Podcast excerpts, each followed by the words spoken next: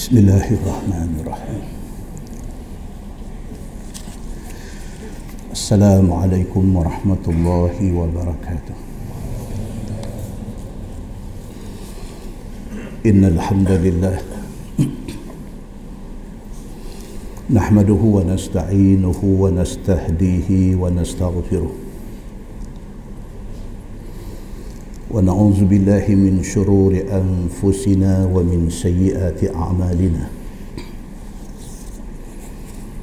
من يهدي الله فلا مضل له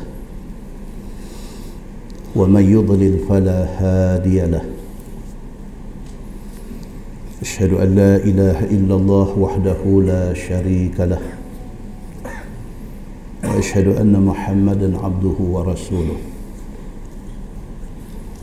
ونصلي ونسلم على هذا النبي الكريم سيد المرسلين وعلى آله وصحبه أجمعين. أما بعد. أيها المؤمنون اتقوا الله. أوصيكم وإياي بتقوى الله. فقد فاز المتقون. Muslimin dan muslimat mudah-mudahan dirahmati Allah Subhanahu wa taala. Di dalam sebuah hadis عن ابي هريره رضي الله عنه ان النبي صلى الله عليه وسلم قال بين الرجل بطريق اشتد عليه العطش فوجد بئرا. فنزل فيها فشرب. ثم خرج. فإذا كلب يلحث يأكل الثرى من العطش. فقال الرجل لقد بلغ هذا الكلب من العطش مثل الذي كان بلغ مني. فنزل البئر فملأ خفه ماء فسقى الكلب فشكر الله له فغفر له. قالوا يا رسول الله وإن لنا في البهائم لأجرا. فقال النبي صلى الله عليه وسلم في كل ذات كبد رطب أجر. أو كما قال حديث صحيح رواية البخاري.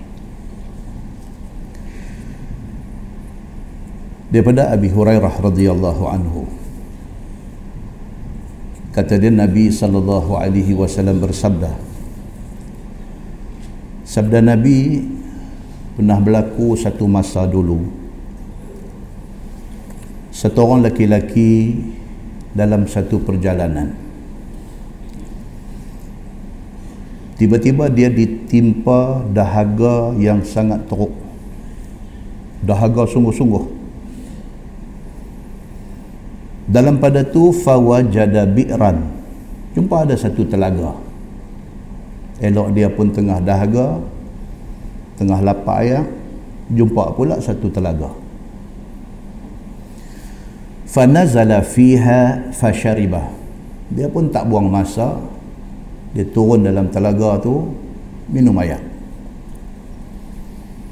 Thumma kharaja lepas dah minum hilang dahaga dia pun naik daripada telaga tu. Fa idza kalbun yalhath ya'kulu thara min al-atash elok dia naik saja tengok ada anjing sekong. Yang kelihatan anjing ni nampak macam dahaga. Dahaganya anjing ni sampai lidah dia terjelen duk jilat pasir Faqala rajul laki-laki ni bila dia tengok anjing dahaga ni sampai duk jilat pasir di tengah padang pasir kata dia laqad balagha hadzal kal min al atash mithlu alladhi kana balagha minni. Ish dia kata anjing ni nampak dahaga macam aku tadi gamaknya aku tadi pun dahaga ni sampai tak tahu nak abang Allah rezekikan aku jumpa telaga dan aku boleh hilangkan dahaga aku. Gamaknya anjing ni macam aku tadi punya dahaga. Fanazal al-bi'ra dia pun tak buang masa dia turun balik dalam telaga tu. Famala'a khuffahu ma'an. Dengan kasut dia pakai khuf yang dia pakai tu dia cedok air fasaqal kal dia buat naik dia bagi anjing ni minum air fasyakarallahu lahu faghafaralah kerana perbuatan dia ada rasa ihsan kepada satu menatang anjing pula lagi Hadis kata fasyakarallahu lahu. Allah terima kasih ke dia. Bukan dia terima kasih ke Allah. Allah terima kasih ke dia. Fasyakarallahu. Allah terima kasih ke dia faghafaralah sebagai reward kepada kebaikan yang dia buat pada anjing ni. Allah ampunkan dosa dia. Dalam syarah hadis ni dia kata apa? Allah terima kasih kat dia maksud dia Allah subhanahu wa ta'ala ampun dosa dia dan Allah terima amal yang dia buat tadi bila Nabi sallallahu alaihi wasallam habaq benda ni kepada sahabat ada-ada ni sahabat trigger satu question mark satu soalan mai dalam kepala sahabat. Sahabat kata ya Rasulullah wa inna lana fil bahaimi la ajran. Sahabat kata ya Rasulullah adakah kita buat baik kat menatang pun ada pahala? Ni kan pula anjing faqala an-nabiy sallallahu alaihi wasallam Nabi kata fi kulli dhati kabidin ratbin ajrun. Tapi kita setiap benda yang bernyawa. Kabit ratbin ni maksudnya hati yang basah. Maksudnya Nabi SAW kata kalau sekiranya kita buat baik kepada benda bernyawa tak kira orang tak kira orang tu Islam ke kafir tak kira menatang tak kira siapa kalau sekiranya benda tu benda bernyawa kita buat baik dekat dia ajrun. Ada pahala Nabi kata. Hadis itu hadis sahih riwayat Al-Bukhari. Tuan-tuan muslimin dan muslimat yang dirahmati Allah sekalian hadis ni beritahu kat kita orang Islam fikiran hati mau ingat apa nak buat baik maknanya apabila kita hari-hari fikir nak buat baik kita tak ada masa nak buat jahat. Bila kita tak isi masa masa ada juga. Bila kita tak isi dengan kebaikan kita akan isi dengan jahat. Mai lagi satu hadis riwayat pada Abi Hurairah radhiyallahu anhu. Dia kata an Rasulillah sallallahu alaihi wasallam qal Ghufira li imra'atin mumisah bi kalbin ala ra'si rakiyin yalhath. قال رسول الله صلى الله عليه وسلم كاد يقتله العطش. فنزعت خفها فأوثقته بخمارها فنزعت له من الماء فغفر لها بذلك. أو كما قال hadis sahih riwayat Al-Bukhari Tuan, kita dengar hadis riwayat Bukhari ini tidak ada question, tak ada soal lagi dah. Ini hadis sahih. Kata Abu Hurairah radhiyallahu anhu, dia kata Nabi sallallahu alaihi wasallam bersabda, hadis lebih kurang hak tadi tapi pelakunya orang lain. Dalam riwayat yang kedua ni, Nabi sallallahu alaihi wasallam bersabda, Nabi kata ghufira li imra'atin mumisah. Allah Subhanahu wa taala ampunkan dosa satu orang perempuan pelacur. Perempuan jahat. Marrat bikalbin ala ra'si rakiyin yalhath. Yang perempuan ni perempuan pelacur ni perempuan jahat ni dia berjalan berjalan berjalan jumpa seekor anjing dalam dahaga. Keadaan anjing itu terjuluk lidah dia dan keadaan anjing itu dia dua ada di tepi satu telaga kata Nabi sallallahu alaihi wasallam kada yaqtuluhul atash. Keadaan anjing itu dahaga dia ni sampai hampir-hampir menyebabkan dia mati kerana dahaga tu. Teruk dahaga. Perempuan pelacur ni dia satu perempuan pelacur. Dia perempuan jahat. Tapi ada baik dalam hati dia. Bila jumpa anjing dalam keadaan dahaga macam ni duduk tepi telaga fanaza'at khuffaha dia tak buang masa dia cabut kasut yang dia duduk pakai. Fa'awthaqathu bi khimariha. Dia ambil kain selendang yang ada atas bau dia dia ikat di kasut dia tu dia lepas masuk dalam telaga tu. Fanaza'at lahu minal ma' cedok ayak naik daripada telaga tu dengan kasut yang dia ikat dengan kain selendang dia ni. Dia bagi anjing ni minum ayak tu. Faghfira laha bidzalik nabi kata Allah ampun dosa dia kerana kebaikan itu tuan-tuan manusia yang doa ada keliling kelalang kita ni walaupun banyak jahat dia ada baik dia Syurga ni ada banyak pintu. Ada pintu puasa, ada pintu semayang, ada pintu zikir, ada pintu macam-macam. Mungkin dia tak bagus dari segi-segi lain tapi dia ada bagus dia dari segi yang lain kadang-kadang satu benda baik dia buat tu Allah subhanahu wa ta'ala pandang kebaikan itu maka timbullah benda yang kita baca dalam dua hadis kita ni. Maknanya apa tuan-tuan? Kalaulah ada orang di keliling kita ni buat salah silap jahat dan sebagainya jangan dibesar-besarkan jahat dia. Tengok apa kebaikan dia. Kalau ini ada dalam hati setiap orang Islam, dakwah mempunyai potensi untuk berkembang. Tapi kalau dalam hati kita penuh dengan rasa nak menghukum dan nak memusnahkan harapan orang, dakwah kita lambat berkembang. Muslimin dan muslimat yang dirahmati Allah sekalian. Sebuah hadis riwayat daripada Ali bin Abi Talib radhiyallahu anhu kata dia qala Rasulullah sallallahu alaihi wasallam inna fil jannah la ghurafan يرى ظهورها من بطونها وبطونها من ظهورها. فقام إليه أعرابي فقال لمن هي يا رسول الله؟ قال رسول الله صلى الله عليه وسلم هي لمن أطاب الكلام وأطعم الطعام. Wa adama as-siyam wa shalla lillahi bil-lail wan nasu niyam. Atau kama qala hadis hasan riwayat at-tirmizi. Daripada Ali bin Abi Talib radhiyallahu an kata dia Nabi sallallahu alaihi wasallam bersabda Nabi kata inna fil jannah la ghurafan. Syurga dia ada bilik-bilik Nabi kata. Kita esok-esok ni nak masuk syurga. Kita akan tengok syurga ni dia ada ghurfah-ghurfah dia ada ghuraf dia ada bilik-bilik. Yang bilik syurga ini Nabi gambarkan Nabi kata yura zuhuruha min butuniha wa butunuha min zuhuriha. Bilik kaca. Duduk dalam boleh tengok keluar orang luar boleh tengok dalam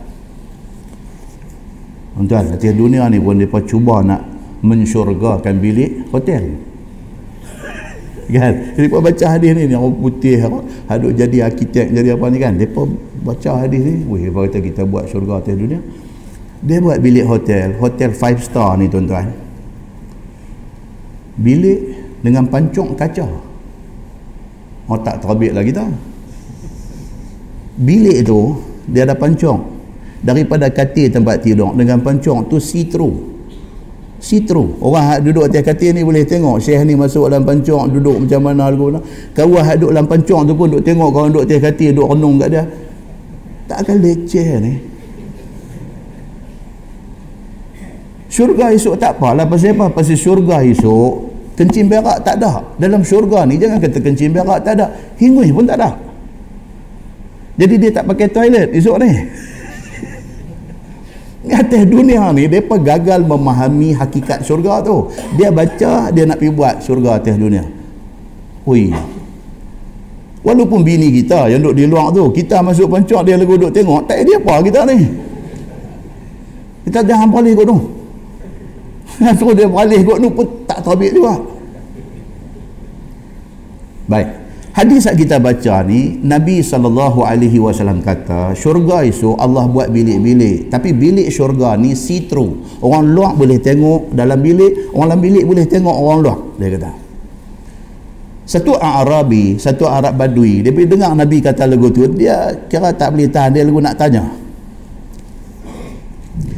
Dia kata liman hiya ya Rasulullah? Dia kata ya Rasulullah macam ni punya syok syurga ni siapa nanti dapat masuk dalam syurga ni? Qal kata nabi sallallahu alaihi wasallam hiya liman aqtabal kalam. Nabi kata orang yang dapat masuk syurga ni siapa dia? Nombor satu orang yang cakapnya elok-elok. Pasal dia duduk atas dunia ni cakap dia Allahu Akbar tak ada nak cerca, tak ada nak maki hamun, tak ada nak celah orang, tak ada nak downgrade orang, tak ada nak underestimate orang, tak ada. Dia atas dunia ni dia cakap, dia fikir orang. Dia tak sakitkan hati orang. Dia pilih perkataan ada banyak tuan-tuan. Kita nak pilih perkataan apa? Perkataan nak orang dengar tak rasa terontak hati pun boleh.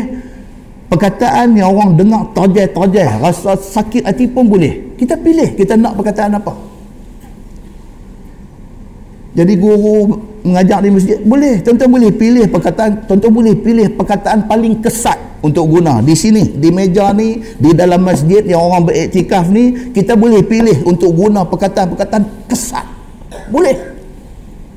Pasal apa? pasal di kalangan duk dengar ni ada kaki hasyok macam tu. Ada. Ada tuan-tuan. Udah kata puah malam ni.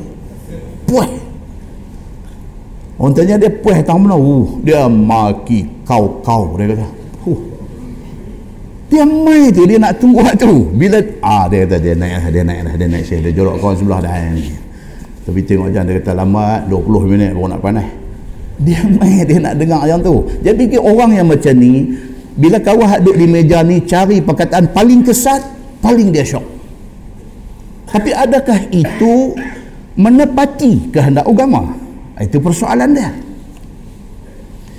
Bila Nabi Habak kata syurga so ada bilik-bilik, Nabi Habak pula bilik dalam syurga ni see through boleh tengok terus. Orang luar boleh nampak dalam dalam boleh nampak luar. Satu Arabi satu Arab Badui terus tanya Nabi. Dia kata ya Rasulullah siapa esok yang ada chance untuk masuk dalam bilik macam tu? Nabi jawab. Yang pertama Nabi kata hiya liman aqabal kalam. Nabi kata orang yang masa hidup atas dunia dulu bahasa yang dia guna bagus. Orang dengar dia orang nampak Islam itu cantik. Muslimin dan muslimat yang dirahmati Allah sekalian. Wa at'amat ta'am. Orang yang di atas dunia dulu suka belanja orang makan. Satu tabiat ada dekat dia. dia dia suka belanja orang bukan belanja apa pun. Lepas sembahyang subuh sambil nak balik rumah singgah kedai. Pergi kena kopi o apa semua puluh udang dua biji meja sebelah ada dua orang duk makan. Kopi o dengan puluh udang dua biji. Berapa date lah sangat. Dan dia bukan belanja hari-hari. Seminggu dia ambil sehari dia belanja orang. Tuan-tuan itu tabiat dia. Sampai orang kenang dia kenang kebaikan dia. Bila hari mati dia itu yang orang sebut. Orang kata Masya Allah dia ni. Aku yang aku ingat dia ni melainkan yang baik-baik. Suka belanja orang suka bagi orang makan. Itu benda yang menjadi habit dia. Ini calon yang akan menduduki bilik-bilik dalam syurga kata Nabi sallallahu alaihi wasallam. Wa adama siyam Nabi kata orang-orang yang akan duduk dalam bilik-bilik syurga tadi ni adalah orang yang membiasakan puasa sunat dia kok mana pun dalam sebulan ambil dua hari. Isnin Khamis mana-mana Isnin Khamis ke. Ataupun dia ambil tiga hari. Ayyamul Bid hari-hari putih. Tengah-tengah bulan ke. Dia kira benda tu dia istiqamah dengan benda tu. Wa lillah bil lail wan nasun Nabi kata orang yang akan menduduki bilik-bilik cantik dalam syurga ni ialah orang yang waktu orang tidur tengah malam. Dia bangkit tahajud tengah malam tak ada pernah cerita kat siapa tak ada nak tunjuk dekat siapa tak ada apa. Dia kira ni habuan dia. Dia sendiri sedang diri dia siapa dia sendiri tahu kekurangan yang ada dekat dia dia cuba untuk nak kurangkan kekurangan itu. Tak boleh tiap-tiap malam seminggu ambil satu dua malam cukup. Sambil-sambil bangkit nak pergi pancok tu tengok pukul tiga tengok pukul empat sekali dengan ambil ayat semayang. Allahu Akbar tahajud dua rakaat berasa lagu cergas sikit Allahu Akbar. Sunat wuduk dua rakaat lepas tu tahajud dua rakaat.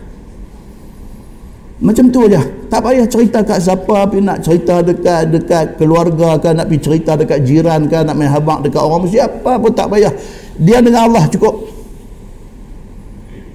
Kata Nabi sallallahu alaihi wasallam ini ciri-ciri orang yang akan masuk dalam bilik-bilik istimewa di syurga maksudnya apa tuan-tuan? Kesimpulannya ialah orang Islam disuruh fikir apa lagi kebaikan yang kita boleh buat.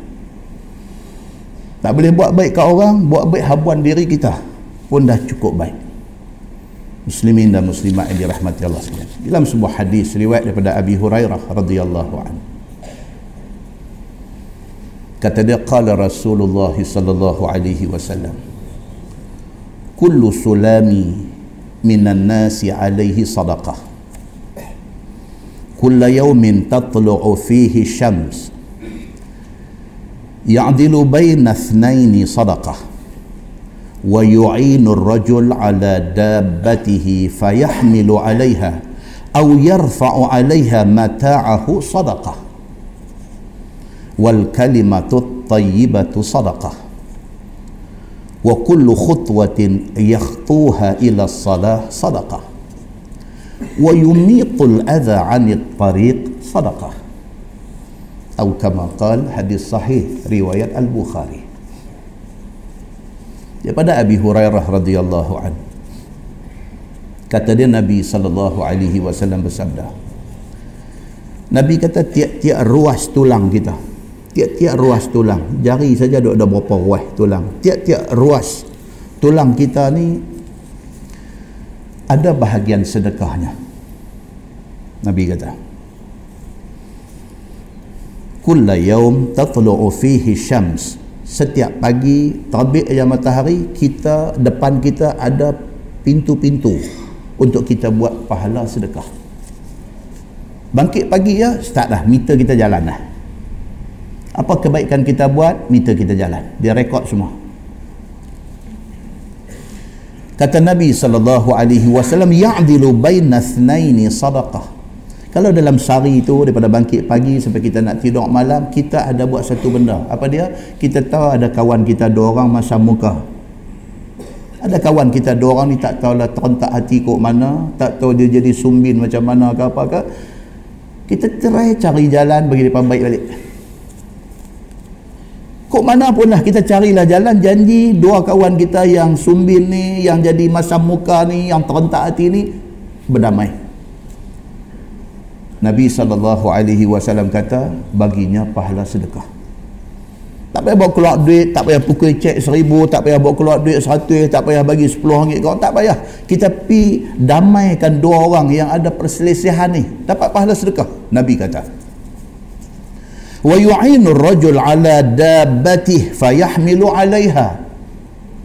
Satu kawan nak naik kereta, nak naik kenderaan. Kalau zaman dulu dia nak rabat naik unta dia nak rabat naik kuda dia tak boleh. Dia ajus dia satu orang yang lemah. Pi tolong pi tolong dia tolong angkat dia bagi dia boleh tapak naik atas kenderaan. Itu pahala sedekah Nabi kata. Jadi bantak gambang kat saya gambang. Al-Fadil apa Datuk Ustaz Ismail Kamus. Dia umur 71 lah ni. 71 uzuk dah. Pergi masjid naik wheelchair lepas tolak dia pergi ceramah. Nah, semayang dia nak turun duduk atas lantai ke semayang. Lepas tu nak bangkit nak naik atas wheelchair balik tu tak larat dah. Nak kena orang papa dukung dia ambil buk atas wheelchair. Pergi tolong tu pergi tolong angkat dia. Bagi dia duduk atas wheelchair dia pergi tolong angkat dia. Bagi sedekah Nabi kata. Tuan-tuan kebaikan ada di mana-mana. Kita nak buat tak mau buat. Tapi malangnya kita ni hak kebaikan duk ada depan mata ni kita tak buat kita duk pergi buat dosa. Kita mengembangkan fitnah kita jadi batu api bagi orang bergaduh berkelahi. Kita, itu yang kita pergi buat. Depan mata kebaikan duk ada kita tak buat Nabi sallallahu alaihi wasallam kata bangkit pagi aja. Pintu-pintu kebaikan penuh duk ada depan kita. Hang buatlah apa pun. Semua tu pahala sedekah. Au yarfa'u 'alaiha mata'ahu sadaqah. Ataupun satu orang duk pegang barang, kita tolong pergi pegang barang dia, tolong bawa pergi buah kereta dia. Sedekah, Nabi kata. Tak payah buat keluar modal duit, tak, tak payah riang ada sikit tu aja. Kita pergi buat pahala sedekah. Macam orang buat keluar duit bagi kat orang. Wal kalimatu tayyibah sedekah nabi kata paling-paling tidak cakap yang baik-baik. Sedekah nabi kata. Paling-paling tidak cakap yang baik-baik. Sedekah paling-paling tak ada. Pasal cakap tak elok pun dah dikira kebaikan wa kullu khutwatin yakhtuha ila salah sadaqah. Nabi kata dan tiap-tiap tapak tiap-tiap langkah yang kita langkah nak pergi ke masjid itu sedekah. Pada rumah kita kita jalan kaki mai daripada tempat parking kita kita jalan kaki mai setiap langkah itu sedekah. Kata ustaz habis macam saya mai parking pun tepi rapat tepi tangga ni macam mana? Tak ada tapak. Rolling tayar tu sedekah. Ya mahal lah ni tuan-tuan Takkanlah Allah tak ambil kira kita duduk belanja duit minyak, duduk main masjid, duduk main duduk, duduk itikaf dalam masjid, duduk dengar Quran, duduk dengar hadis ni. Takkanlah Allah subhanahu wa ta'ala tak bagi pahala dekat kita. Kata Nabi sallallahu alaihi wasallam wa yumitul adha 'anit tariq sadaqah. Nabi kata hang tengok ada satu benda apa ke atas jalan ambil buang sedekah. Tengok orang buang botol mineral ke, tengok orang pi buang apa satu apa tah lagi paku benda hak boleh menyakitkan orang. Kita ambil pi buang pi dalam parit ke apa ataupun ambil buh dalam bakal motor balik pi buang dalam tong sampah rumah kita. Sedekah. Jangan terkejut di hari akhirat esok. Kita duk kenal di atas dunia. Dia bukan orang ada duit. Tapi di hari akhirat esok, pada hari hisap esok, tengok-tengok hisap amalan dia, dia ni didapati orang yang banyak sedekah. Jangan kita duk terkejut. Eh, aku duk tahu kata dia orang susah. Dia bagi sedekah. Kok mana? Rupa-rupanya dia ikut hadis Nabi sallallahu alaihi wasallam. Benda-benda baik yang dia buat itu dikira sebagai sedekah. Dalam sebuah hadis riwayat daripada Abi Hurairah radhiyallahu an. Kata dia anin Nabi sallallahu alaihi wasallam qal qala ar-rajul la atasaddaqanna al-lailah bi sadaqah. فخرج بصدقته فوضعها في يد زانية. فأصبحوا يتحدثون. تصدق الليلة على زانية. قال اللهم لك الحمد على زانية.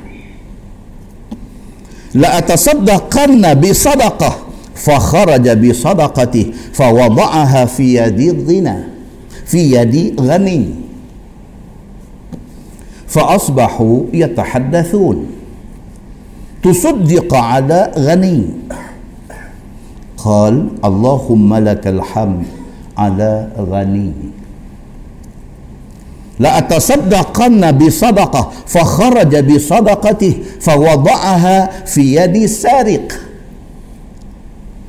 فأصبحوا يتحدثون. تصدق على سارق. فقال اللهم لك الحمد على زانية وعلى غني وعلى سارق. فأتي فقيل له أما صدقتك فقد قبلت. أما الزانية فلعلها تستعف بها عن زناها. ولعل, ولعل الغني يعتبر فينفق مما أعطاه مما أعطاه الله ولعل السارق يستعف بها عن سرقته أو كما قال حديث صحيح riwayat Imam Muslim kata Abu Hurairah radhiyallahu an Nabi sallallahu alaihi wasallam bersabda Nabi kata ada satu orang laki-laki Nabi kata dia ni satu malam surah mai satu semangat dalam hati dia. Dia kata la atasaddaqanna al-lailah bi sadaqah. Dia kata malam ni aku nak keluar nak pergi cari orang aku nak bagi sedekah. Dia main karan. Macam kita lah tuan-tuan.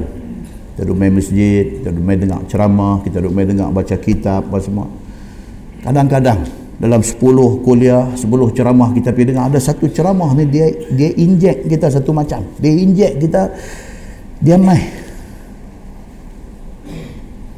satu rasa menyesal satu rasa macam aku dah buat silap banyak satu rasa macam macam ada orang encourage dia bagi semangat ke dia untuk dia nak pergi buat satu benda laki-laki ni kata Nabi SAW entah macam mana? Tiba dia kata malam ni aku nak pergi cari orang aku nak pergi sedekah. Dia keluar bawa duit dia nak bagi ni. Jumpa satu orang perempuan dia nampak dia ni macam susah. Pada penilaian dia pada pemerhatian dia dia nampak macam perempuan ni susah. Dia bagi duit. Fa asbahu yatahaddathun pagi esok orang pakai duduk sembang. Kedai kopi sembang di pejabat sembang apa semua pakai sembang. Dia kata apa punya Pak Haji. Kalau nak bagi sedekah pun bagi bagi kena orang. Dia pergi bagi dekat perempuan kaki zina. Dia tak tahu dia tengok dia nampak perempuan ni macam orang baik. Dia tengok dia nampak perempuan ni macam orang susah. Dia pergi bagi sedekah. Rupa-rupanya perempuan yang dia bagi itu zania. Dia ni kaki zina. Perempuan jahat ada orang tengok esok benda ni spread dalam whatsapp group semua masuk. Eh apa kata Pak Haji ni apa dia bagi duit dekat perempuan zina ni. Dia dengar. Allah dia kata. Kata dia Allahumma lakal hamd ala zaniyah. Dia kata segala puji bagi Allah Tuhan yang telah mentakdirkan sedekah aku jatuh ke tangan perempuan penzina. Segala puji bagi Allah. Aku tak tahu dia kata. Dia tak puas hati dia kata la atasaddaqanna bi sadaqah. Dia kata malam ni nak lagi nak bawa nak pergi cari harap-harap ni tu jumpa satu orang lelaki-lelaki nampak dia ni macam susah. Dia pun lepas duit. Lepas-lepas orang kaya rupanya syekh ni. Duk buat style pakai baju Melayu kancing tak ada. Dia bilang rupanya ada duit. Ada tak ada orang macam ni tuan-tuan. Ada saya cerita di sini ke apa kan? Tuan pernah dengar jeruk Pak Ali cerita sini ke dulu. Jeruk Pak Ali di Pulau Pinang top lah ni kan? Pak Ali ni Allah yarham ni kan? Pak Ali ni oh, manusia bagus tuan-tuan. Tawaduk kaya jutawan. Biasa aja dia. Baih rombongan ni tuan-tuan tu outlet dia dekat seberang jaya tu baih rombongan ni bersusun lah daripada Johor daripada Kuala Lumpur daripada Seremban daripada Kuantan Pahang daripada apa mai Ronda Penang nak balik kata jeruk ni boleh penggu otong baih ni pakat turun pergi beli saya hari tu duk ada di kedai tu nak pergi beli jual lah sikit Pak Haji ni dengar saya mai dia turun mai dengan kursi roda dia anak dia duk tolak Ni orang ada beli ni. Perempuan-perempuan, kakak-kakak, makcik-makcik mai daripada Johor. Hari tu rombongan Johor lah. Lepas tengok orang tua ni nampak dia pun dengan duk wheelchair apa dia ambil lima ringgit pergi kat dia. Eh ni jutawan. Dia bagi lima ringgit dah. Dia pun dia ambil dia senyum. Dia senyum dia tengok kat dia kat genin. Lima ringgit pergi dah.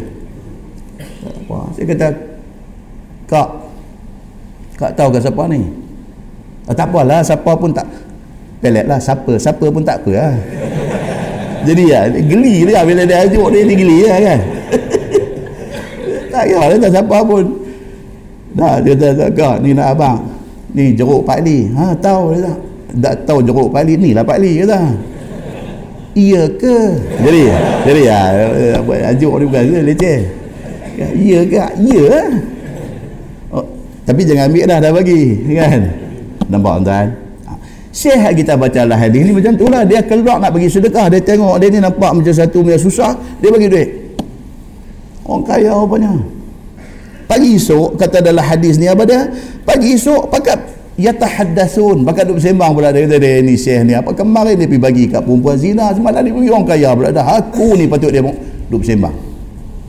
Sampai kat telinga dia dia kata Allahumma lakal hamdu ala ghani. Dia kata ya Allah ya Tuhan segala puji bagi engkau yang telah mentakdirkan aku pergi terbagi ke orang kaya. Dia kata malam ni buat lain cari orang susah. Kali ni harap-harap dapat dekat orang yang betul. Pergi bagi pula dekat tangan orang sarik pencuri pula dah. Dia ni keluar nak buat operasi. Keluar nak pergi pecah rumah tu imam ke rumah siapa ke jumpa dengan syekh ni. Jumpa-jumpa dia tengok dia nampak ni nah ambil duit Alhamdulillah dia tak payah susah payah pakai duit ni balik rumah pagi esok sembang pula. Dia kata dia ni memang karun dia kata hantar tiga kali dia buat leceh. Dia bagi dekat perempuan penzina dia bagi kat orang kaya. Semalam dia pergi bagi dekat kawang ni pula. Kawang dia bagi. Pergi bagi. Sampai kat telinga dia. Dia kata Allahumma lakal hamdu ala zaniyah wa ala ghani wa ala sariq. Dia kata segala puji bagi Allah Tuhan yang telah mentakdirkan aku silap dibagi tiga kali dekat orang-orang ni semua fa'utiyah. Dalam hadis ni Nabi SAW kata apa? Pada malam itu dia didatangi oleh malaikat. Dalam syarah kata dia didatangi mimpi. Dia didatangi oleh malaikat faqila lahu. Mai kata dekat dia amma sadaqatuk faqad qubilat dia berkata sedekah yang hang bagi dekat tiga orang tadi ni Allah terima Nah, hebat kat dia macam tu Nabi SAW cerita benda ni dekat sahabat-sahabat Mai kata sedekah yang dia bagi yang pi bagi dekat perempuan penzina, yang pi bagi dekat orang kaya, yang pi bagi dekat pencuri ini faqad qubilat. Diterima oleh Allah Subhanahu wa taala. Kata malaikat ni dia kata amma zaniyah fala'allaha tasta'ifu biha an zinaha. Dia kata hang bagi dekat satu perempuan penzina. Mudah-mudahan berkat keikhlasan hang bagi dekat dia tu dia boleh berhenti daripada zina dia. Selama-lama ni dia dihina oleh semua orang. Selama-lama ni orang pandang rendah dekat dia. Selama-lama ni dia dia ni tak ada harga pada mata orang. Tiba-tiba main satu orang bagi duit dekat dia. Dia rasa kehormatan diri dia. Mungkin dengan kerana tu insaf dia dia berhenti daripada zina. Tuan benda ni jadi tuan dalam masyarakat. Jadi benda ni. Kadang-kadang satu sentuhan yang kecil tapi kena di hati dia. Dia jadi turning point dia jadi satu titik perubahan kepada satu orang. Dia tak pernah dihargai oleh siapa-siapa pun. Tiba-tiba main satu orang tunjuk menghargai dia dia tak tahu nak kata apa menangis. Dia ni kata apa? Hang bagi dekat perempuan penzina mudah-mudahan dia kata dengan berkat keikhlasan hang bagi dekat dia dia berhenti daripada zina dia. Wala'alla al-ghani ya'tabir. Fayunfiqu mimma a'tahu Allah mudah-mudahan yang pergi bagi dekat orang kaya tadi mudah-mudahan itu memberi satu iktibar kepada dia. Dia orang kaya dia pun tak pernah duit infak duit dekat siapa-siapa. Tiba-tiba orang susah ni mai bagi kat dia. Terusik hati dia. Mungkin dia berubah. Ini cerita dulu kan? Ngajak kat 30 tahun dah cerita pun terlupa dah cerita kan di mana pun terlupa kan? Langkawi. Dulu ada satu nama Din Cacat. Saya pernah cerita? Saya dengan almarhum Datuk Dr. Harun Din kami diminta oleh Pak Haji Ma'e Ismail Group Langkawi. Pernah buat masjid? Yang lari jadi masjid Aisyah. Dulu surau eh, surau kecil. Pak minta melalui Tuan Harun Din Tuan Harun Din kontak saya ajak kami dua orang pergi buat ceramah perasmian kutipan derma malam tu lepas itu sampailah jadi masjid Aisyah tu lah ni okay. masa hari perasmian masjid Aisyah ni Din ni yang cacat yang jalan atas lutut Oh siapa kenal dia tuan-tuan. Hari perasmian masjid tu dia bagi rebau sekok untuk kenduri. Duit mana? duit yang dia dia bukan minta sedekah dia ni dia kerja dia jemaah lima waktu masjid tapi orang tengok keadaan dia dengan berjalan atas lutut orang tengok tu orang bagi duit ke dia orang bagi duit ke dia. Duit tu dia duk simpan, simpan boleh boleh beli kebau sekok dia bagi suruh buat kenuri Pak Haji eh, Allah yarham kata kat saya ada tahu saya, saya, saya tak gamak nak makan dia. Kita ni siapa Ustaz? Orang macam ni boleh bagi dia tak boleh dia tak boleh. Nak cerita pun tak boleh nak pergi makan dia kata tak boleh telan Ustaz. Dia kata nampak tuan orang kaya tercabar. Rasa eh apa ni? Orang macam ni boleh bagi tuan-tuan yang ni yang hadis ni cuba nak sampaikan dekat kita. Hampir bagi duit ke tangan orang kaya yang tabir dia boleh ambil i'tibar. Kata benda tu ish dia kata. Aku lebih duit pada dia lagi. Dia pula boleh mengubah dia. Wal'alla sariq yasta'ifu biha an sariqati dan mudah-mudahan pencuri ni bila orang bagi duit kat dia dia satu benda sudah rasa dalam diri dia. Dia boleh berhenti daripada mencuri. Hadis itu hadis sahih riwayat Imam Muslim. Muslimin dan muslimat yang dirahmati Allah sekalian. Untungnya jadi orang baik ni. Untung. Tak ada ruginya kalau kita jadikan diri kita orang baik dan kita jauhi kejahatan dalam sebuah hadis daripada Abi Hurairah radhiyallahu anhu kata dia anna imra'atan sauda kanat taqummul masjid ففقدها رسول الله صلى الله عليه وسلم فسأل عنها فقالوا مات قال النبي صلى الله عليه وسلم أفلا كنتم آذنتموني قال فكأنهم صغروا أمرها. فقال النبي صلى الله عليه وسلم دلوني على قبره على قبرها. فدلوه فصلى عليها. ثم قال النبي صلى الله عليه وسلم إن هذه القبور mamlu'atun zulmah ala ahliha wa inna Allah azza wa jalla yunawwiruha lahum bi salati alaihim. Atau kama qal hadis sahih riwayat Imam Muslim. Berlaku zaman Nabi. Ada satu orang perempuan dia kata imra'ah sauda. Dia ni orang kulit hitam perempuan kulit hitam. Dia ni nobody bukan orang terkenal orang pun tak tahu nama dia tapi dia ni kerja dia dia berkhidmat pada masjid dia mai dia cuci masjid dia apa dia, dia bagi khidmat pada masjid. Dia ni satu nobody. Orang pun tak tahu dia tak kenal. Dia cuma orang tahu keberadaan dia di masjid tu. Orang tahu role peranan dia dalam masjid tu orang tahu. Satu hari Nabi wasallam sedap kata dia ni tak ada Nabi tanya Nabi kata mana pi ni perempuan ni selalu duduk cuci-cuci masjid kita ni? Mana dia ni? Sahabat-sahabat kata mata. Dia meninggal dah sahabat kata. Ini hadis muslim. Dalam hadis An-Nasai dia main detail lagi. Dalam hadis riwayat An-Nasai dia main detail lagi. Kata kunun dia meninggal malam dia bawa pergi ke masjid.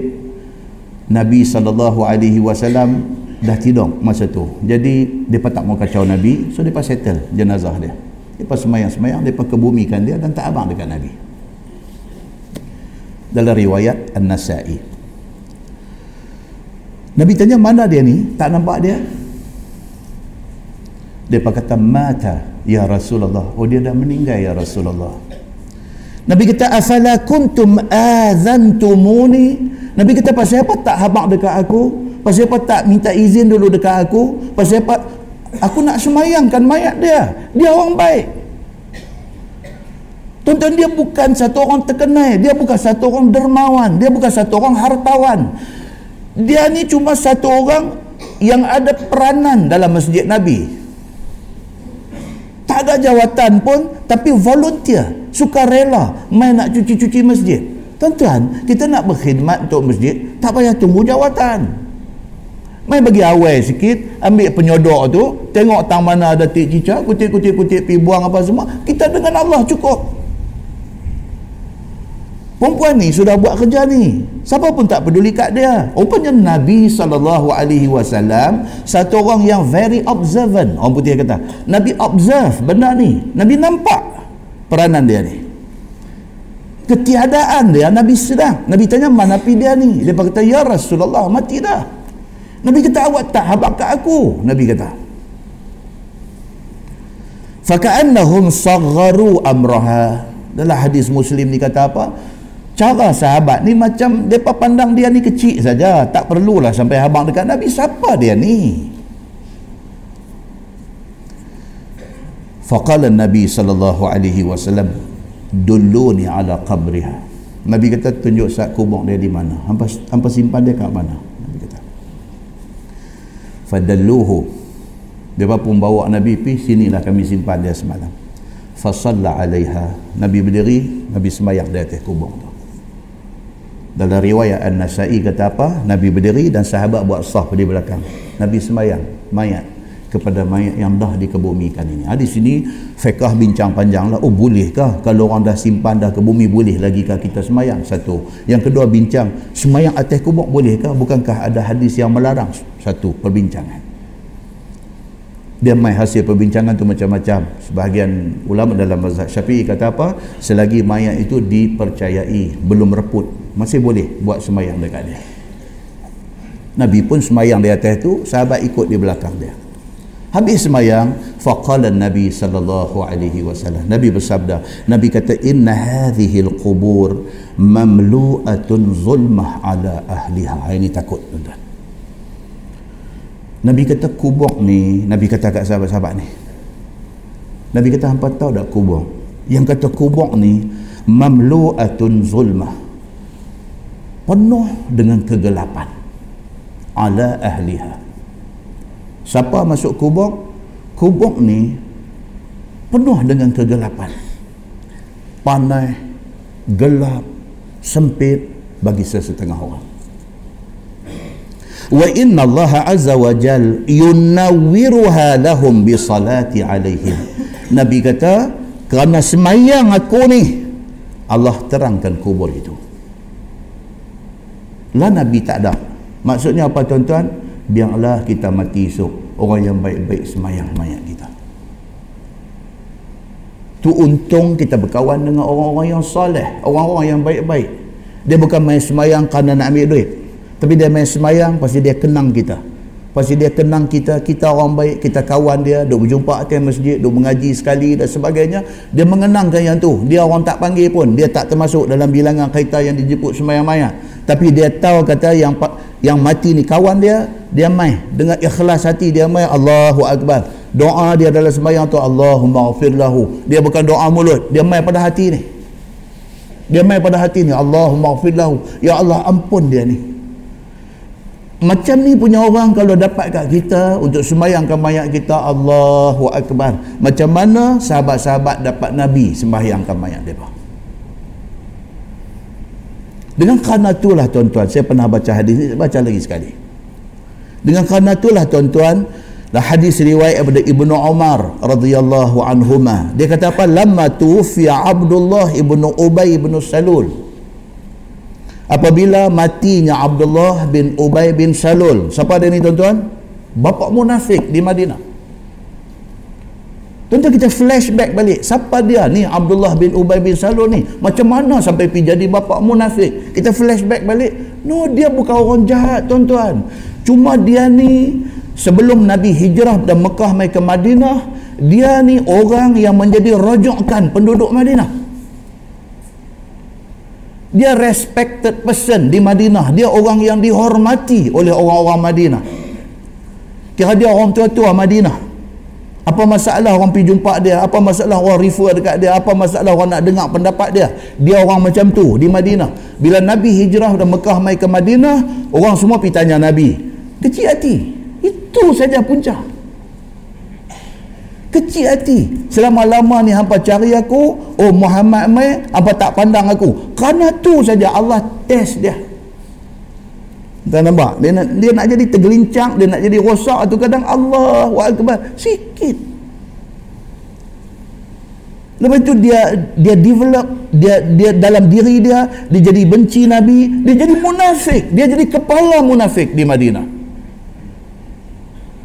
Muslimin dan muslimat yang dirahmati Allah sekalian apa dia tak buat dekat Nabi? Ni Abdullah bin Ubay bin Salul ni. Apa dia tak buat dekat Nabi? Jangan tanya apa dia buat dekat Nabi. Tanya apa dia tak buat. Segala jahat dia buat dekat Nabi. Bila mati dia. Ha ni hadis ni nak cerita. Lama tufi Abdullah bin Ubay bin Salul. Bila mati Abdullah bin Ubay bin Salul ni. Ja'a benuhu Abdullah bin Abdullah. Ila Rasulullah sallallahu alaihi wasallam. Anak dia nama Abdullah juga. Abdullah bin Abdullah. Anak dia ni bila pak dia mati dalam hadis lain cerita lagi panjang lagi detail. Dia kata apa? Sebelum dia mati dia pesan ke anak dia. Dia kata lah bapak mati lah dia pula anak pula juga kan? Dia kata lah bapak mati so hampir rumah Nabi pergi minta jubah Nabi pakai tu jubah Nabi duk pakai tu minta buat kapan bapa? Padahal dia kepala munafik. Padahal dia lah orang jahat yang nak pelingkup dakwah Nabi. Dia ni. Tiba-tiba bila dia menjelang mati dia dia tahu Nabi tu orang baik. Dia kata ke anak dia kalau bapa mati ambil jumpa Nabi minta jubah Nabi duk pakai tu kapan bapa dengan jubah Nabi? Satu yang kedua, hang minta Nabi imamkan sembahyang mayat bapa. Muslimin dan muslimat yang dirahmati Allah sekalian. Hadis sahih riwayat Muslim cerita. Apa jadi dia ni? Bila mati pak dia, dia pergi jumpa Nabi. Fasa'alahu an yu'tiyahu qamisahu yukaffinu fihi abah. Dia pergi minta ni qamis, jubah Nabi pakai ni. Dia kata, Ya Rasulullah, bapa pesan. Dia kata, Bapak saya dah mati. Bapak pesan sebelum dia mati nak minta kamis yang tuan pakai minta nak buat kapan dia. Fa'atahu yang kata Nabi ni, yang kata Nabi sallallahu alaihi wasallam ni, buka bagi. Eh kalau kita ke? Eh, hang siapa? Tanya tu pun dia punya intonasi dia dah kasar dah. Hang siapa? Eh, aku lupa apa yang buat kat aku. Lagu tu punya duk main. Nabi tak buka bagi. Summa sa'alahu ayyusalli ayyusalli alaih. Kemudian yang kedua dia kata, bapa minta tuan tolong semayangkan mayat dia. Nampak tuan? Ada duk cakap celupang, ada cakap capui, ah tu dia mula nak marah tu. Kan? Duk cakap celupang, duk cakap capui terhadap agama dan orang-orang agama ni bila mai mati cari orang agama. Faqama Rasulullah sallallahu alaihi wasallam li alaihi. Nabi pun okey tak apa jom. Jubah dah bagi dah, ah, jom nak pergi jadi imam pula semayang Abdullah bin Ubay bin Salul ni. Faqama Umar kata dalam hadis sahih riwayat Muslim ni Sayyidina Umar doa ada cepuih bangkit berdiri. Dia ni ya Umar ni buat pasal kata tuan-tuan cepuih bangkit berdiri fa akhadha bi thawbi rasulillah sallallahu alaihi wasallam. Dia pegang baju nabi ni. Dia pegang. Sayyidina Umar ni. Dia pegang baju nabi ni. Fa qala ya rasulullah atusalli alaih? Dia kata ya rasulullah atusalli alaih. Betul kan nabi semayang mayat dia ni? Dia kata oh, dia mai dia mai dia angin dia. Pasal apa? Pasal mengenangkan apa yang dia ni buat dekat nabi ni. Sahabat-sahabat ni Eh. Takkan Nabi semayang mayang orang macam ni? Dia jahat. Macam tu. Qad nahaka Allahu an tusalli alaih. Umar kata Allah tentu tak benarkan tuan semayangkan mayat dia. Umar kata. Faqala Rasulullah sallallahu alaihi wasallam, "Innama khayyarani Allah." Nabi kata, "No, betul ada dalam Quran Tuhan tak bagi pi semayang mayat orang-orang macam ni. Tetapi Tuhan bagi pilihan dekat aku Nabi kata. Tuhan bagi pilihan ada option. Apa dia? Qala Allah taala istaghfir lahum aw la tastaghfir lahum in tas in tastaghfir lahum sab'ina marrah. Allah sebut benda tu dalam Quran macam tu. Surah at-taubah ayat 80 Allah sebut dalam ayat tu Muhammad kamu nak minta ampun dekat depa ke? Ataupun kamu tak mau minta ampun dekat depa? Itu terpulang dekat kamu. Tapi in tastaghfir lahum sab'ina marrah. Tapi kalau kamu minta ampun 70 kali kau orang munafik ni. Bukan minta ampun sekali ya Allah Allah maafir lahu sekali. Ya minta 70 kali. Kalau kamu minta 70 kali okey Nabi kata dia kerana Allah sebut dalam ayat tu kalau minta 70 kali sa'aziduhu ala sab'in. Nabi kata aku nak pergi semayang juga mayat dia ni aku nak minta Allah ampunkan dia 70 kali. Nabi kata. Tuan boleh bayang Nabi ni orang macam mana? Oh. Orang buat jahat tak dia dia nak buat baik kau Pasal Allah kata kalau hang minta ampun 70 kali okey aku nak minta 70 kali janji Allah ampun dia. Qala Umar. Sayyidina Umar dengar Nabi kata tu. Dia tak apa hati. Dia kata lagi innahu munafiq. Dia kata ya Rasulullah tapi dia ni munafik dia kata Umar tak apa hati. Kata hadis tu fasalla alaihi Rasulullah sallallahu alaihi wasallam. Nabi sembahyang juga. Dia yang kata Nabi tu. Tuan-tuan bolehkah kita piduk kata lebih ke orang dekat orang macam ni mulia hati ini. Nabi semayangkan juga mayat Abdullah bin Ubay bin Salul. Nabi jadi imam juga semayang. Pum kata turun ayat surah At-Taubah ayat 84 turun lepas pada Nabi imam ke semayang mayat ke atas Abdullah bin Ubay bin Salul. Turun ayat Tuhan kata apa? Wala tusalli ala ahadin minhum mata abadah Tuhan kata jangan semayang dah. Mayat orang macam ni selama-lamanya wala taqum ala qabrih. Bukan tak sembahyang mayat dia pi ziarah kubur dia pi berdiri atas kubur dia pun tak sah. Tuhan kata. Turun ayat Quran ini menepati dengan apa? Dengan pendirian Sayyidina Umar bin Al-Khattab radhiyallahu anhu. Tu dia. Ani bila mai cerita tentang hebat Umar ni, ha ni dia antara benda yang orang buat keluar mai. Beberapa kali turun ayat, beberapa kali, bukan sekali ni ya. Beberapa kali turun ayat menepati pendirian Umar tu dengan ayat turun tu menepati. Hebat. Yang kata Sayyidina Umar bin Al-Khattab ni. Tapi Nabi ni hebat tahu mana pula? Hebat sifat pemaaf tu. Hebat Nabi ni.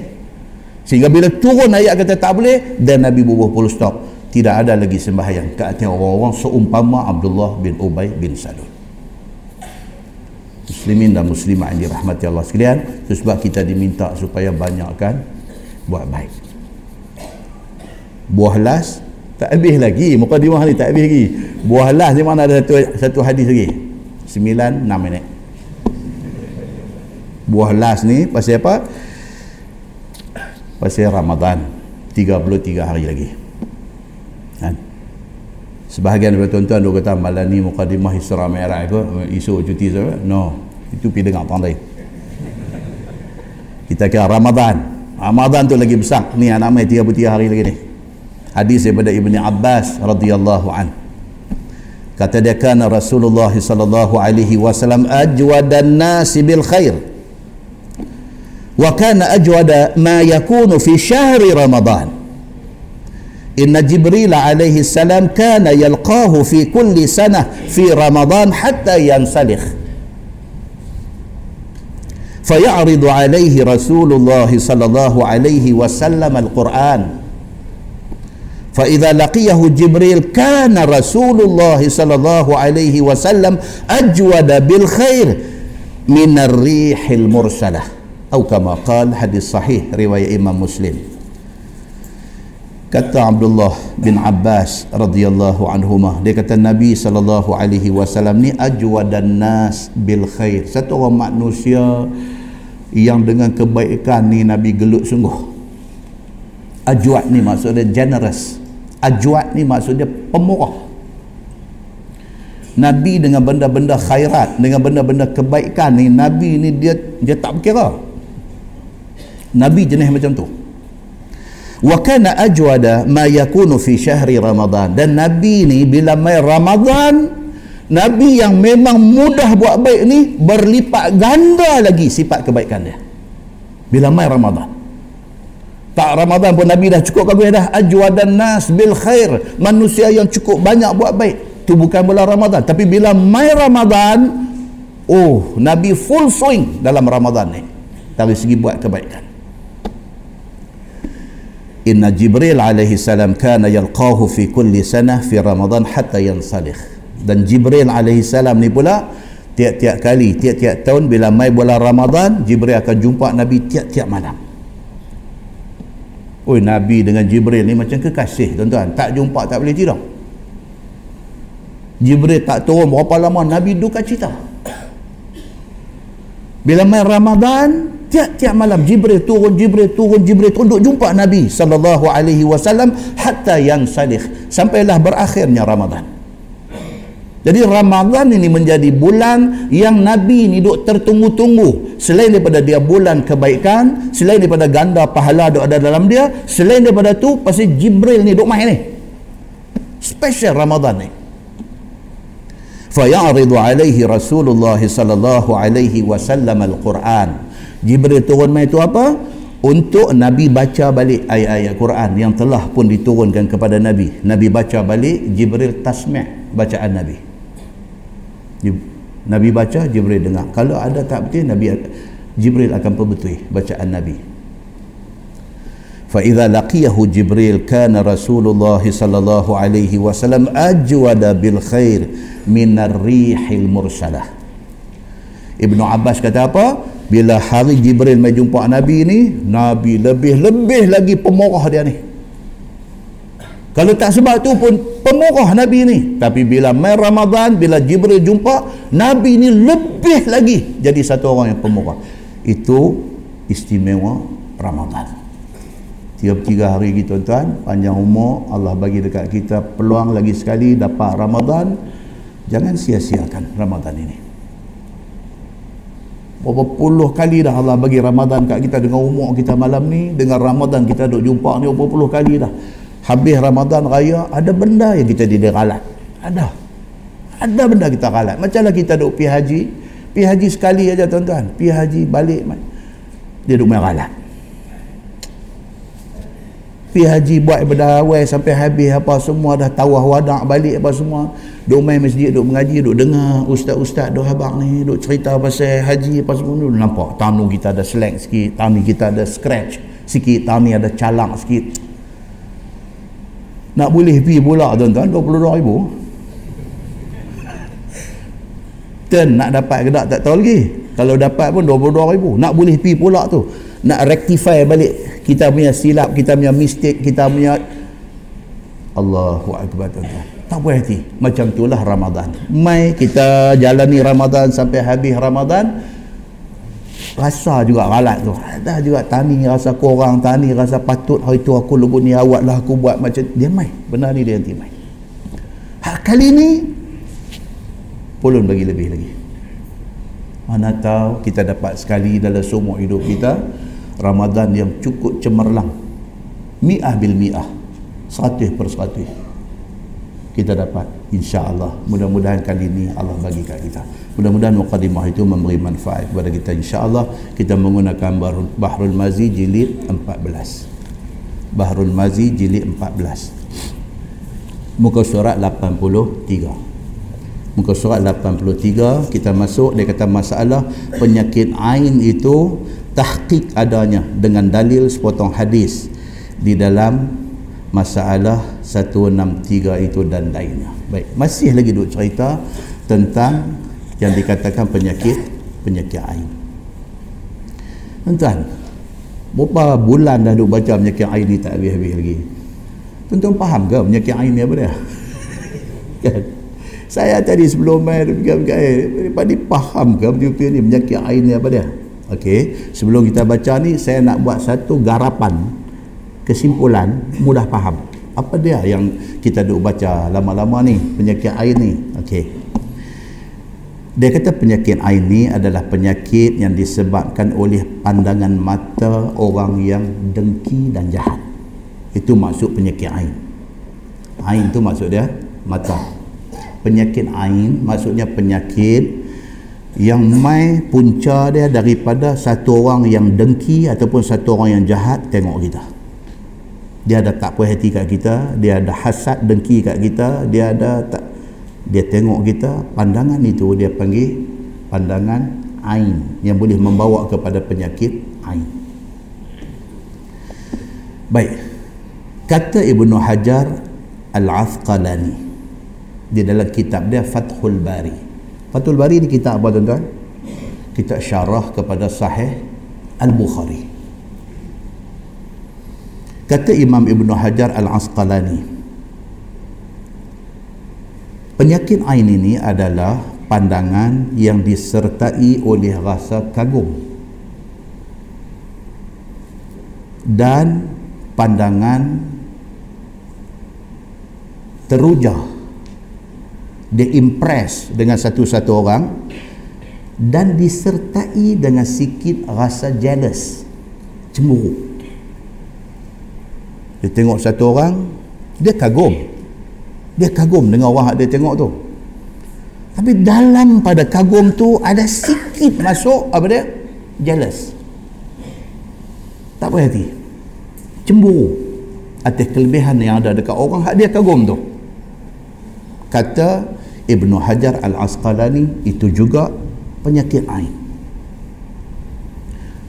Apa sandaran Ibnu Hajar Al-Asqalani? Sandaran dia hadis hak kita nak baca sat lagi. Hadis hak kita nak baca sat lagi, hadis tentang Sahal bin Hunayf yang dipandang oleh satu orang sahabat yang bernama Amir bin Rabi'ah. Sat lagi kita nak baca. Amir bin Rabi'ah sahabat Nabi dia bukan ada hasad dengki apa benda pun dekat sahal ni cuma dia ada sikit jealous saja boleh menyebabkan sahal tu kena penyakit ain saat lagi kita nanti baca insyaAllah. Baik. Betul-betul penyakit ain ni exist tak? Wujud tak? Yes wujud. Wujud. Bukti dia apa? Bukti dia satu hadis Nabi sallallahu alaihi wasallam. Satu hari Nabi masuk dalam rumah. Aisyah riwayat hadis ni. Aisyah kata satu hari Nabi masuk dalam rumah dengar suara budak kecil duk duk menangis duk riak cerit cerit cerit duk teriak Nabi dengar Nabi sallallahu alaihi wasallam bersabda Nabi kata ma li sabiyikum hadha yabki halla istarqaitum lahu min al-ain Nabi kata macam tu Eh, Nabi kata awak budak tu duk royak derah sangat tu. Awak budak tu duk menangis, duk menjerit-jerit tu. Pasal apa? Nabi tanya. Lepas tu Nabi kata halla istarqaitum lahu minal ain. Nabi kata awak hampa tak pi cari siapa-siapa? Suruh mai ruqyah budak ni. Pasal dia sudah kena penyakit ain. Apabila Nabi sebut kata budak ni sudah kena penyakit ain, maknanya wujud tak penyakit ain ni? Wujud. Muslimin dan muslimat yang dirahmati Allah sekalian. Satu satu orang ulama lagi nama Ibnu Qayyim. Kita pernah dengar nama dia? Ibnu Qayyim dalam kitab dia yang popular. Nama Zadul Ma'ad. Nama kitab Ibnu Qayyim ni. Kata Ibnu Qayyim ni pula apa? Dia kata penyakit ain ni dia punca pada hati. Walaupun satu orang tu mata buta dia kata tengok tak nampak. Orang kata penyakit ain maksudnya main pada mata. Dengan kerana dia tengok dia jadi dengki. Ibnu Qayyim kata no. Dia kata penyakit ain ni boleh berlaku kepada orang yang mata buta Orang mai cerita kat dia tentang kelebihan satu orang. Mai cerita, telinga je duk dengar, mata tengok tak nampak. Tapi cerita hak mai kat dia tu menyebabkan dia jadi rasa macam lagu nak dengki dekat orang hak duk orang duk cerita kata bagus ni. Itu juga boleh menjadi punca kepada berlakunya penyakit ain, kata Ibnu Qayyim. Kesimpulan dia apa tuan-tuan? Kesimpulan dia bila orang tak puas hati ni, di situlah punca nak jadi penyakit ain. Kita nak buat macam mana? Nak bagi orang semua puas hati dengan kita? Tak akan dapat satu keadaan di mana semua orang puas hati dengan kita. Tak akan dapat keadaan tu. Pasal apa? Pasal manusia semulia Nabi Muhammad sallallahu alaihi wasallam pun ada orang tak puas hati. kalau Nabi Muhammad manusia paling mulia pun ada orang tak puas hati siapa kita ni jadi kita tak dapat nak elak daripada orang rasa tak puas hati dekat kita. Baik oleh itu ah, ini yang kata nak garapkan cerita penyakit air ni. Oleh itu macam mana kita nak buat? Kita tak boleh nak kontrol orang bagi semua orang suka kat kita. Sebab akan ada orang tak suka kat kita. Macam mana kita nak buat? Dia kata buat satu ikut macam yang Nabi sallallahu alaihi wasallam ajar. Nabi ajar apa? Baca doa hak kita baca bulan lepas. Baca apa? A'udzu bi kalimatillahi tammah. Min kulli syaitanin wa hammah. Wa min kulli ainin lamah hak tu kita baca bulan lepas. Apa yang kena lagi ni? Tak apa tak kita jatuh imam tu imam tulis. Ini doa untuk protection. Untuk nak jaga diri kita daripada kena penyakit ain. Siapa ajak doa ni Nabi sallallahu alaihi wasallam ajak satu. Yang kedua bagi orang bagi kita yang apabila tengok satu orang kita rasa impress kita rasa kagum lepas tu kita lagu duk mai rasa jealous. Ok Nabi ajak apa? Sekali lagi nanti jumpa dalam bacaan kitab ni. Nabi ajak apa? Nabi kata puji dia dengan nama Allah. Kata dekat dia barakallahu fi potong kita punya rasa jealous tu bila kita tengok satu orang, kita kagum dengan dia, dia mai dalam hati rasa macam lagu tak puas hati kat dia ni dan sebagainya, kita potong. Benda ni syaitan. Syaitan cuba nak lingkupkan kita. Kita potong, kita kata apa? Barakallahu fiqh. Kita doakan keberkatan kepada orang tu. Potong kita punya ingat tak baik ni. Ataupun kata tabarakallah. Yang ni semua kita akan jumpa dalam hadis lagi insyaAllah. Dua. Yang ketiga, dia kata apa? Bagi orang yang takut kena penyakit ain dia takut dia kena penyakit ain. Elakkan daripada terlibat dalam perkara-perkara syirik dan khurafat. Tuan bisa tengok budak-budak kecil bawa bana apa bawa duk boleh merangkak dia pabuh tali kasut di tengkok dia. Pergi. Tali kasut dia buah di tengkok cucu apa tu? Pasal apa? Pergi buah tali kasut tu? Pasal khurafat dia ada satu kepercayaan superstition. Ada belief ada satu kepercayaan. Kata benda ni dia begitu imam buih tujuh kali buah di tengkok tu budak ni tak akan kena akan terhindar daripada penyakit ain. Itu benda syirik dan itu khurafat. Itu berdosa besar. Jangan terlibat dalam kerja-kerja macam ni. So kesimpulan dia apa? Nak selamat kita kita baca doa hak Nabi bagi tadi a'udzu a'udzu bikalimatillahi tammah Aku minta berlindung dengan kalimah Allah, dengan Quran yang sempurna ini. Min kulli syaitanin wahamah. Minta berlindung daripada segala gangguan, godaan dan rasukan syaitan dan juga menatang bisa. Wa min kulli ainin lamah. Dan daripada pandangan mata yang dengki. Nabi ajak amal yang tu. Satu. Yang kedua, kalau kita lagu nak main dengki dekat orang, kita kata barakallahu fiq. Allah berkati hang. Potong rasa dengki kita. Itu diajak oleh Nabi sallallahu alaihi wasallam. Kita baca kitab. Dia kata masalah penyakit ain itu tahqiq confirm ada ke? Dia kata. Maka sesungguhnya hadis mensabitkan dan mentahqiqkan bahawasanya penyakit ain perkara yang memang berlaku dan tahqiq confirm ada dia kata dan penyakit ini sangat kuat memberi mudarat kepada orang yang kena. Kalau kena memang memudaratkan.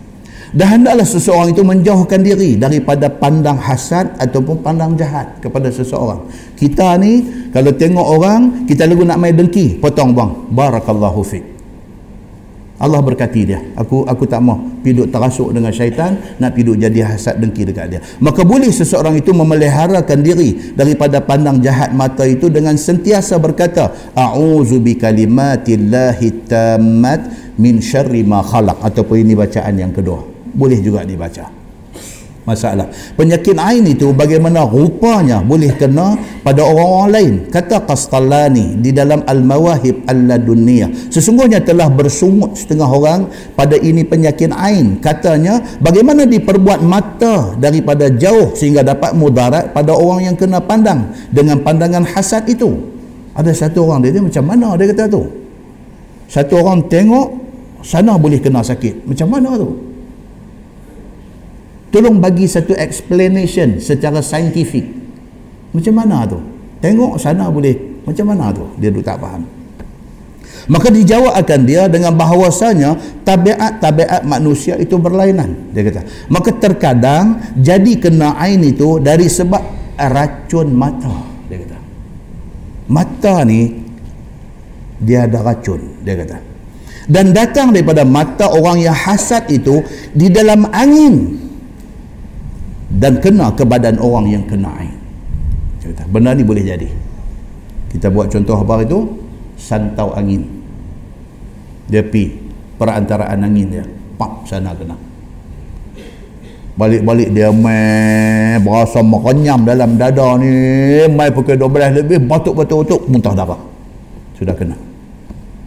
Sudah kena. Dia pakai apa? Perantaraan angin dia kata maka dapat mudarat kepadanya dengan takdir Allah Subhanahu wa taala nampak tak dia ikat untuk apa pun nak jadi tak jadi bergantung kepada Allah Subhanahu wa taala. Allah izin jadi, Allah tak izin tak jadi. Begitu. Dan sesungguhnya telah dinakal orang yang sangat kuat mengenai orang penyakit ain ni. Bahawasanya berkata, "Ya, apabila aku pandang suatu yang aku berkenan akan dia, aku dapati panas keluar daripada mata aku." Ada orang dia boleh rasa macam tu.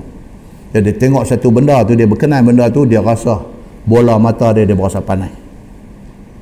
Bola mata dia dia berasa panas. Ini orang yang mendalami bidang ni. Dia boleh cerita hal-hal ni. Maka apabila keluar dia, sampailah ia ke badan orang yang kena pandang itu. Dan dia duduk pandang tu, dia tu rasa berbola mata dia panas, kawan sana duduk menggelisah dah. Dia ada tu, dia ada kontak tu. Begitu. Baik. Kemudian dia kata, dan yang lebih hampir nampak pada fikiran daripada yang tersebut itu. Yang ni dia nak bagi contoh, buat eksperimen.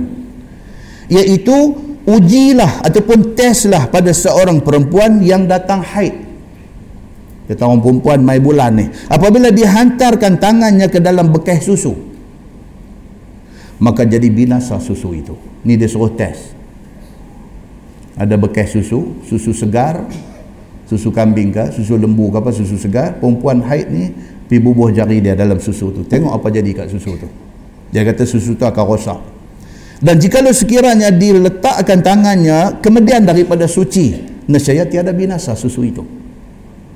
Kalau perempuan tu dah bersih daripada haid, susu tu juga, susu segar juga dari pibuh jari dia, tak rosak susu tu.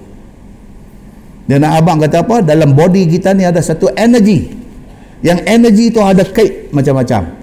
Karena datang haid, dia keluar satu energi yang boleh membinasakan. Dalam keadaan suci, dia tak membinasakan susu. Dia panggil suruh test benda ni. Satu lagi dia kata yang sahih dan tahqiq akan wujudnya. Eksperimen yang kedua. Seorang yang tidak ada sakit mata lalu menentang kepada mata orang yang sakit, maka lalu sakit pula matanya dengan izin Allah. Orang sakit mata. Dia mai pakai tu dia punya pancasitara bagus punya gelap. Kita dah tengok dia, oi, kata ni malam ni duk pakai cermin gelap apa? Dia tak nak tengok, dia buka, buka dia menyala kita tengok-tengok dan dia memang renyam mata kita dia memang renyam balik-balik malam tu tonyoh-tonyoh esok kita pun pancasitara ahli yang kedua masuk pancasitara berlaku dengan izin Allah subhanahu wa ta'ala boleh jadi boleh jadi dia kata baik. Yang ketiga satu lagi dia kata kenapa satu orang mengadap orang yang menguap dia pun menguap sama. Ha, yang ni nombor satu waktu dengar kuliah. Cantik eh? Tak bagus biar duk tengok dia dia ha bubuh. Kita pun ha tengok dua-dua orang dua-dua dia nak ni. Dia shot sekali. Kawan tu menguak dia tangkap dengan kita sekali. Menguak dia kata ini semua dia nak dia nak tunjuk kata ada wujudnya benda-benda ni. Dia ada connection antara seorang dengan seorang. Dia ada frekuensi dia. Dia kata begitu. Baik kemudian bawah tu uh, dia nak ulang lagi confirm tak confirm ada benda ni. Dia buka sebelah. Terus pergi dekat sabda Nabi sallallahu alaihi wasallam. Ni kena baca juga. Dia kata wa idza wa idza tughsiltum dan apabila diminta mandi sekalian kamu maka hendaklah mandi oleh sekalian kamu. Ni bila satu orang sudah kena ain kawan yang menjadi punca kepada kawan tu kena ain dia ni kena mandi. Bukan kawan yang kena ain tu mandi. Kawan yang jadi punca kepada kawan tu kena ain dia ni kena mandi maka jikalau orang yang kena ain itu minta mandikan orang yang menyebabkan dia kena penyakit ain itu kerana membuang ain itu daripada dirinya maka turutlah kehendaknya dia di punca menyebabkan kau itu kena ain bila dapat tahu kata dia punca bawa dia pergi bagi mandi insya Allah dengan izin Allah sana nanti baik dia kata ni sekali dia umai hadis dia dia kata kata At-Tirmizi dan pada bab ini ada riwayat Ibn Abdullah bin Amru dan bermula ini hadis Hasan lagi gharib lagi sahih. Masalah. Dia kata mandi orang yang mengenai orang dengan sakit ain adakah wajib ataupun sunat? Dia menyebabkan kau tu kena penyakit ain. Dia ni nak kena mandi ni wajib ke ataupun sunat dimandikan dia? Dia kata. Kata Qastalani di dalam Al-Mawahib Al-Laduniyah dan bermula zahir amar dalam ayat tadi dia guna fi'il amal faghsilu fi'il amal mandi dia kata bermula zahir fi'il amal dalam hadis itu pada katanya faghsilu itu menunjukkan wajib asal-asal perintah bila suruh wajib itu asalnya kerana ialah yang asal kepada amar itu. Dan telah dihikayatkan oleh Al-Mazali padanya akan khilaf wajib dan sunatnya. Tapi dalam usul fiqh perintah ni kadang wajib kadang dia jadi sunat. Dia kata dan telah ditashihkan akan wajib dan menurut katanya itu oleh Al-Qurtubi. Okay, Imam Al-Qurtubi dia kata wajib. Dia punya pasal kawan tu kena penyakit ain. Dia ni bawa pergi mandi memandikan dia yang menjadi punca kawan tu kena penyakit ain tu wajib mandikan dia supaya kawan tu baik. Masalah. Mandi orang yang mengenai orang penyakit ain itu bagaimana rupa mandinya. Ni hadis ni. Tapi hadis ni dia tak bawa matan.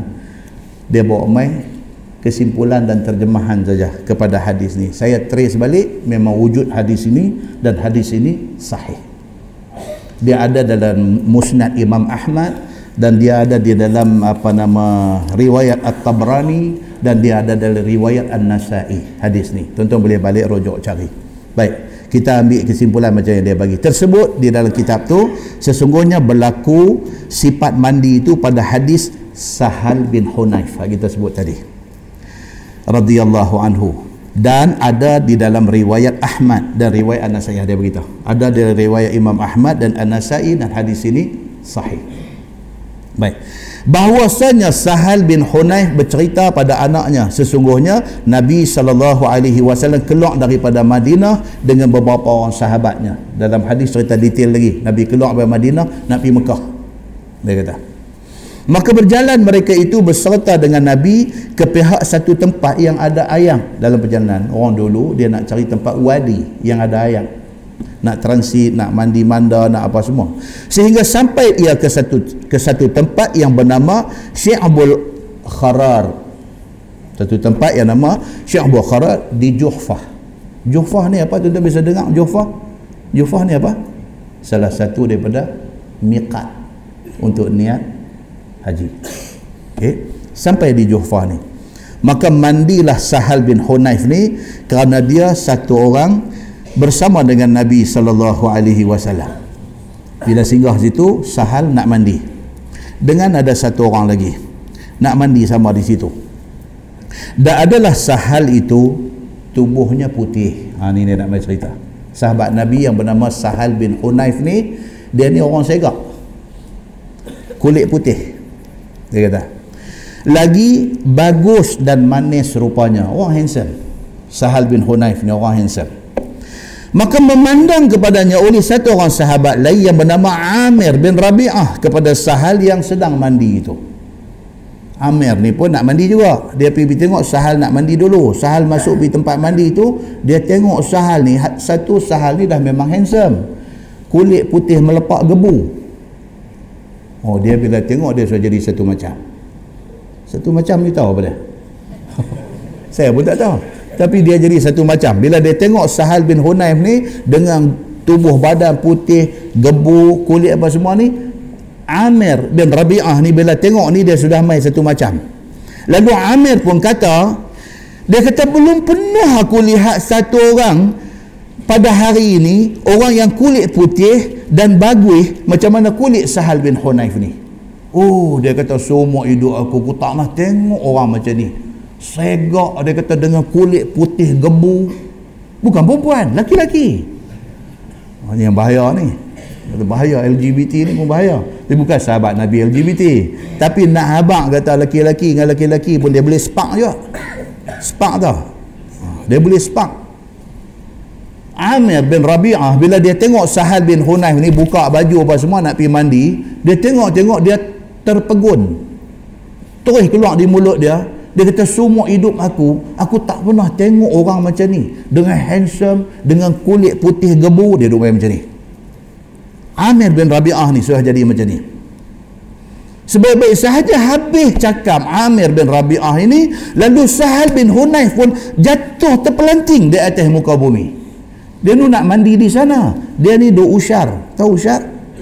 Dia duk usar daripada jauh dia duk tengok daripada jauh. Dia ni buka-buka baju itu uh, dia main uh. uh, dia kata aku tak semua hidup aku, aku tak pernah tengok orang segak handsome dengan kulit putih melepak gebu dia duk main macam tu. Uh, dia kata last sekali. Uh, dia kata. Bila dia kata tu habis aja dia cakap Sahal bin Hunayf yang dah buka baju nak mandi ni terpelantin jatuh. Apa? Begitu keadaan dia bila dilihat orang-orang akan sahal sudah jadi yang demikian itu maka pi depa cerita kepada Nabi sallallahu alaihi wasallam. Nabi tu ada sama lah rombongan tu. Nabi tu depa lari pi dekat Nabi pi habaq. Depa kata ya Rasulullah sahabat kita Sahal bin Hunayf sudah jatuh terpelanting tiba-tiba. Pi habaq dekat Nabi. Adakah sekalian kamu tuduh siapa-siapa seorang daripada kamu yang telah memandang sahal dengan pandang mata yang memberi mudarat? Nabi terus tanya macam tu Nabi kita ada ke siapa-siapa di kalangan hampa tadi yang tengok sahal waktu sahal nak mati yang dia ni satu macam. Satu macam Nabi kata. Okay. jawab mereka itu tidak lain tidak bukan. Melainkan Amir bin Rabi'ah. Mereka pihak dekat Nabi. Dia kata berasa tak ada orang lain. Nampak duk tengok duk usyar dia kata. Usyar ni dia lebih pada tengok ni. Tengok tengoklah. Usyar ni dia nakai sikit.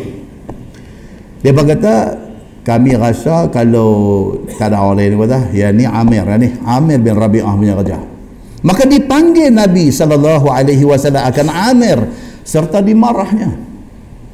Ni dia bawa mai kesimpulan terjemahan. Tuan-tuan tengok balik dalam dalam musnad Imam Ahmad ada hadis ni. Saya tak baca-baca lagi dia habis pukul 10 pasal hadis ni panjang. Dalam dalam apa An-Nasai pun ada. Dia cerita benda ni. Nabi bila dia sebut kata ini kami rasa tak ada orang lain melainkan Amir dia bila dia tengok sahal pinak mandi tadi dia nampak dia satu macam dia berkata dia beritahu dekat Nabi Nabi dan dan panggil Amir bin Rabi'ah ni. Nabi panggil dia, Nabi marah. Kata Nabi, mengapa membunuh seorang daripada kamu akan saudara kamu yang sama Islam? Nabi kata dekat Amir, Nabi kata, apa hang ni? Hang boleh bunuh kawan hang tau kalau macam ni. Hang tengok dia, lepas tu hang pergi bercakap pelik-pelik tentang dia, hang boleh bunuh dia. Nabi kata kat dia. Kenapa kamu tegur pada waktu kamu berkenan melihat tubuhnya? Nabi kata. Hang kata apa tadi? Bila hang tengok Sahal bin Hunayf nak mandi tadi hampir kata apa? Pada masa ia mandi kamu katakan elok kepadanya Nabi tahu dah. Ha mesti kata benda ni benda ni dekat dia. Dan dikata dia putih dan macam-macam cakap kamu kata dekat dia. Nabi kata dekat dia macam tu. Amir kata apa? Exactly dia kata. Betul ya? Memang pun saya memang tak pernah tengok dia kata dia ni dah lah satu orang yang good looking. Good looking ni maksud apa? Kira handsome. Dia ni good looking. Tengok rasa syok. Tasurun nazirin. Orang tengok je rasa syok. Aja tengok muka tu. Muka tu muka orang syok tengok tak cukup yang tu. Dengan duk ulah kata kulit putih gebu lah apa semua. Nabi kata apa ni hang pergi buat macam tu? Nabi kata lain kali. Ha tuan-tuan dengar dia Nabi kata dekat Amir bin Rabi'ah ni lain kali bila engkau lihat satu yang kamu berkenan yang kamu rasa suka jangan duk cakap pelik-pelik macam-macam. Tapi ucapkanlah barakallahu fi ha, ini hadis. Kan? Bila kita tengok satu orang kita rasa impress kita rasa teruja saya duk sebutlah dia segak handsome apa kok tu kok ni tak cukup dengan kata apa? Barakallahu fi Allah berkati engkau. Allah bagi kat hang rupa parai segak apa semua barakallahu fik. Macam tu. Nabi ajak macam tu. Sabda Nabi sallallahu alaihi wasallam hai Amir pi mandi kamu kerananya. Ha ni syahid dia tadi Nabi kata dekat siapa? Dekat kawah hak jatuh tadi ke no nabi kata dekat kawah yang usyar nabi kata dekat dia wahai amir hang pi mandilah ni. Maka ia pun segera pergi mandi. Demikianlah itu kelakuannya. Dia cerita detail dia. Maka dibawa orang akan air di dalam bekas kepada Amir dengan tidak dengan tidak diletak letakkan di atas muka bumi. Dia pergi ambil air Amir dalam bejana dalam geriba dalam kulit uh, dalam apa? Kulit binatang apa semua ni bawa mai. Dia tak letak air tu atas tanah itu yang diceritakan dalam hadis. Maka Amir pun basuh muka dia. Dia tuang air kat dia dia tadah tangan basuh muka dulu. Dan basuh dua tangannya. Dan basuh sampai kedua sikunya. Dan basuh dada dia dan basuh sampai ke lutut dia. Dan basuh sampai ke ujung jari kakinya. Dan basuh semua badan yang di dalam kainnya. Basuh basuh basuh basuh dibasuh di bawah rusuk pinggangnya basuh bekas itu juga dan sebagainya kemudian disuruh hirup beberapa kali ayam tu kemudian dijiruh orang dengan ayam itu juga daripada sebelah belakangnya dan di atas kepalanya dan sebagainya. Mandilah makna kata bagi mandi. Bagi mandi dekat kawan yang jadi punca tadi ni yang usar tadi ni. Jurih bagi mandi kemudian disuruh lingkupkan bekas ayam itu. Jurih sampai habis maksudnya sampai habis ayam tu bila habis maka diperbuat yang demikian itu tiba-tiba Sahal bin Hunayf pun bangkit dan hilang penyakit ain tadi. Serentak dengan selesai dia ni mandi sana pun bangkit. Sana pun maki itu yang diceritakan dalam hadis. Dan berjalan dah ia serta orang-orang itu dengan tiada kena apa-apa rupanya. Sehat seperti sedia kala balik. Maka bagi nak mengubat penyakit air ni buat macam mana yang ditunjuk oleh Nabi sallallahu alaihi wasallam dan hadis ini sahih. Begitu. Nah wallahu alam. 940 okey. Tajuk akan datang insyaallah kalau tak ada arai apa. Fi akhdhil ajri ala ta'widh tajuk ni important dan menarik. Pendek kata tak ada yang tak menarik dalam kitab ni. Okay? dia kata apa? Cerita ambil upah ambil upah atas berubat orang. Berubat orang. Yang timai kat kita satu hadis Abu Sa'id Al-Khudri radhiyallahu an. Dah hadis ni saya dah baca dah tengok tadi oh, lagi detail daripada kita duk baca sebelum ni. Lagi detail. Abu Sa'id Al-Khudri ini tapi sinopsis dia lebih kurang ceritanya Abu Sa'id Al-Khudri dengan rombongan sahabat-sahabat ni musafir jumpa satu kumpulan orang Arab satu riwayat kata Arab Badui hidup nomad berpindah randah di padang pasir ni mereka minta tumpang nak bermalam di kawasan mereka ni berkemah tapi puak-puak Badui ni tak bagi no no no tak boleh main tumpang kami Main tumpang tidur dengan kami pun tak boleh. Apatah lagi nak tumpang makan minum dengan kami. No. Get out. Hampa pi tak lain. Itu ceritanya. Jadi Abu Said Al-Khudri dengan beberapa sahabat, sahabat ni pi kemah di tempat lain. Dengan kehendak Allah Subhanahu Wa Taala bos depa kepada geng Arab ini. Ada satu riwayat kata Arabi Badui. Bos depa sudah kena ketit scorpion. Apa? Ni kala jengking so kena ketit dengan kala kala jengking bila kena sakit macam-macam duk berubat pergi cari orang hak depa kenal mai tabib-tabib apa semua tak mau nak baik salah seorang daripada geng depa ni kata eh cuba pergi tanya geng hak nak minta tumpang duk dengan kita tadi ni kok-kok depa boleh? Tu yang pi dekat geng sahabat nabi ni. Depa kata ni nak tanya apa ku ada di kalangan apa yang boleh berubat? Bos kami kena kena ketik scorpion. Siapa boleh berubat? Abu Sa'id Al-Khudri kata apa? Dia kata aku boleh. Terkejut sahabat lain ui bomo punya dia ni. Dia berkawal lama tak tahu. Bomo punya syekh ni dia kata dia boleh tapi ha ni Abu Sa'id Al-Khudri ni tapi dia kata dia bagi pengkerah dia hak tu yang lepas raya tu ha kan apa pengkerah dia bagi ni Abu Sa'id Al-Khudri ni lepas dah kita baca tu dia nanti nak main bincang Bolehkah pi berubat orang pi letak duit pengkeras? Pengkeras ke pengeras? Pengeras ha? ha. Bolehkah pi letak pengeras bila nak berubat orang? Dan ni pula yang kata Abu Sayyid Al-Khudri dia pi letak pun cantik punya pengeras, bukan tirangit suku. Bukan tirangit suku, dia pi letak tu lepas raya tu baru kita baca. Kan? Tuan-tuan, Islam ini satu agama kehidupan. Agama hidup tuan-tuan. Ni kita duk baca ni hadis 1400 tahun dulu tapi sampai hari ni kita baca dia hidup lagi pasal apa? pasal amalan ni ada dalam masyarakat kita ni ada cuma kita nak bagi dia ikut track yang betul. Tu saja. Dalam masyarakat kita ada tapi ada yang derail. Dah dah terkeluar daripada landasan. Bila kita baca ni kita nak ambil yang derail tu buah balik atas atas rail dia atas track dia. Ikut balik had Nabi SAW tunjuk. Eloklah kita insyaAllah. Nah saya ucapkan selamat berpuasa. Selamat hari raya sekali nah mudah-mudahan panjang umur. Allah bagi panjang umur saya panjang umur tuan-tuan. Bagi lapang masa saya lapang masa tuan-tuan. Kita berjumpa lagi untuk uh, bacaan kitab yang seterusnya. Kita tangguh dengan tasbih kafarah dan suratul as subhanakallah. Asyhadu an la ilaha illa anta astaghfiruka. Bismillahirrahmanirrahim. Wal 'asr innal insana illa allazina amanu bil haqq اللهم صل على محمد وعلى آل محمد. بسم الله الرحمن الرحيم. الحمد لله رب العالمين. حمدا يوافي نعمه ويكافئ مزيده. يا ربنا لك الحمد كما ينبغي لجلال وجهك الكريم وعظيم سلطانك. رضينا بالله ربا وبالإسلام دينا. وبمحمد نبيا ورسولا اللهم افتح علينا فتوح العارفين وارزقنا فهم النبيين بجاه خاتم المرسلين. اللهم فقهنا في الدين وعلمنا التأويل واهدنا صراطك المستقيم. اللهم أرنا الحق حقا وارزقنا اتباعه وأرنا الباطل باطلا وارزقنا اجتنابه.